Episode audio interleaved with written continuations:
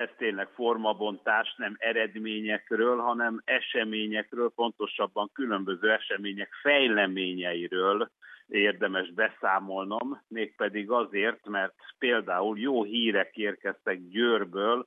Szombaton talán sokakat meg is rémisztettem azzal, hogy kórházba került a világ legjobb női kézilabda csapatának sok játékosa. Ételmérgezésre, vírusfertőzésre gyanakodtak az orvosok, aztán némi kezelés, rövid ápolás után hazaengedték a játékosokat, de persze szó sem lehetett arról, hogy a hétvégén pályára lépjenek, pihenéssel telt az idejük, viszont tényleg jó hír, kedvező fejlemény, hogy tegnap már elkezdhették az edzéseket, egyelőre persze csak óvatosan mozognak, és a Vasas elleni bajnoki találkozója Görbi Tanítának és társnőinek majd jövő vasárnap kerül pótlásra. A másik érdekes esemény, hát hogy is mondjam, az úszószövetségben zajlik, és az sem a pályán, vagy pontosabban a medencében történik, hanem a szárazföldön, a tárgyalótermekben, a kulisszák mögött. Szóltam arról, hogy elnökválság van, és elnökválasztás lesz jövő vasárnap a szövetségben, és a sikersportág élén több új vezető megjelenése várható. Nos, most kiderült, hogy azért került sor, került sor szeptember elsején a régi elnök, aki alig nyolc hónapig regnált, menesztésére, mert szinte saját hitbizományaként kezelte az úszószövetséget. Rengeteg olyan kiadásról jött hír, olyan eseményekre, olyan pénzpazarlásra derült fény, ami egyszerűen megengedhetetlen egy sportszövetségben. Egész biztos, hogy lesznek még további fejleményei ennek az esetnek is, amiről majd természetesen beszámolok. A férfi kosarasok bizonyították, hogy létezik szép és tisztes vereség.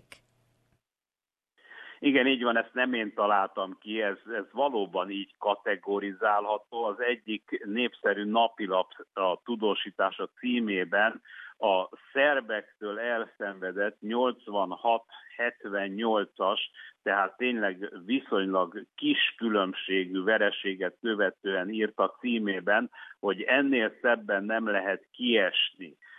Történt, hogy Isztambulba lépett pályára a magyar férfi kosárlabda válogatott, és valóban a világbajnoki és olimpiai ezüstérmes Szerbia egyrészt lényegesen esélyesebb volt, abszolút favoritja volt ennek a párharcnak, aztán történt, ami történt a pályán. Az első öt percben a szerbek gyakorlatilag eldöntötték a várakozásnak megfelelően, teszem rögtön hozzá, a meccset, tizenhat hármas előnyt szereztek, utána viszont a húsz perc játékot követően, vagyis a találkozó felénél mindössze hét pont volt a differencia a két küzdő fél között, negyvennyolc negyvenegyre vezetett a favorit ellenfél, és a vége lett viszonylag tényleg szoros vereség, és tizennyolc év után van olyan helyzetben a magyar válogatott, hogy ott van a kontinens legjobb tizenhat csapata között. ezerkilencszázkilencvenkilencben tizennegyedikek voltunk, most még hivatalos végső sorrend nincs, de ennél rosszabbak valószínűleg nem lehetünk most sem. Ajaj, két magyar hölgy viszont remekelt otthonról messzi távolban.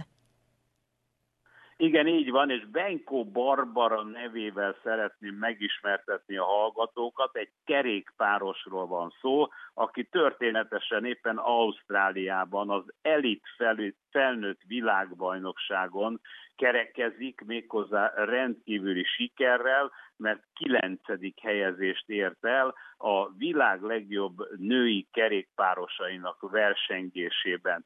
Poros, veszélyes pályán rendezték a vetélkedést, az első kör után az ötödik helyen volt a magyar versenyző, és aztán sikerült megtartani a helyét az első tízben, ami rendkívüli bravúr, a magyar kerékpársport nagy-nagy sikere.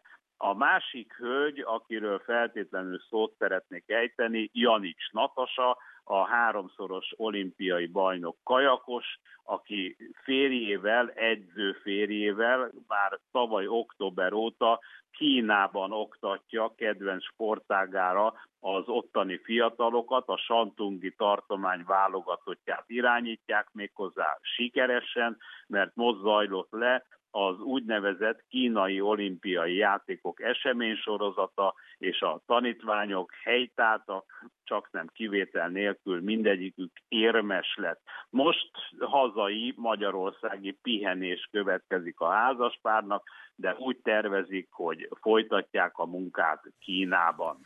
Olvasom, hogy a székesfehérváriak lassan utcahosszal vezetnek a labdarúgó bajnokságban.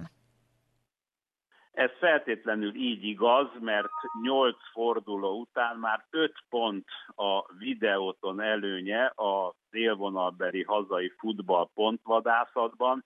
A fehérváriak a Szombathely együttesét verték a hétvégi fordulóban három egyre, és ezzel sikerült újabb három pontot bezsebelniük, mindössze négy pont a veszteségük az eddigi fordulók során.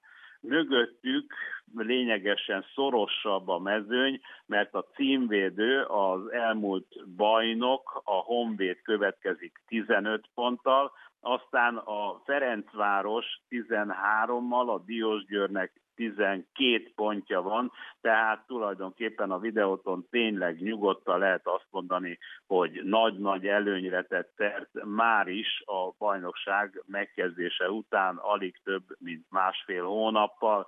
A Ferencváros egyébként öt kettőre verte a Vasast a fővárosi rangadón, annak ellenére, hogy egy nulla és kettő egyre a Vasas vezetett. A elmúlt évi bronzérmesről van szó. A hétvégi fordulóban a Vasas lesz a vendéglátója a fehérváriaknak, és lesz még egy fővárosi rangadó, olyan szomszéd rangadó, hiszen a kilencedik és a tizenkilencedik kerület csapatai szállnak szembe egymással, a Honvéd és az ef té cé meccse mindig külön érdekessége a magyar futballnak.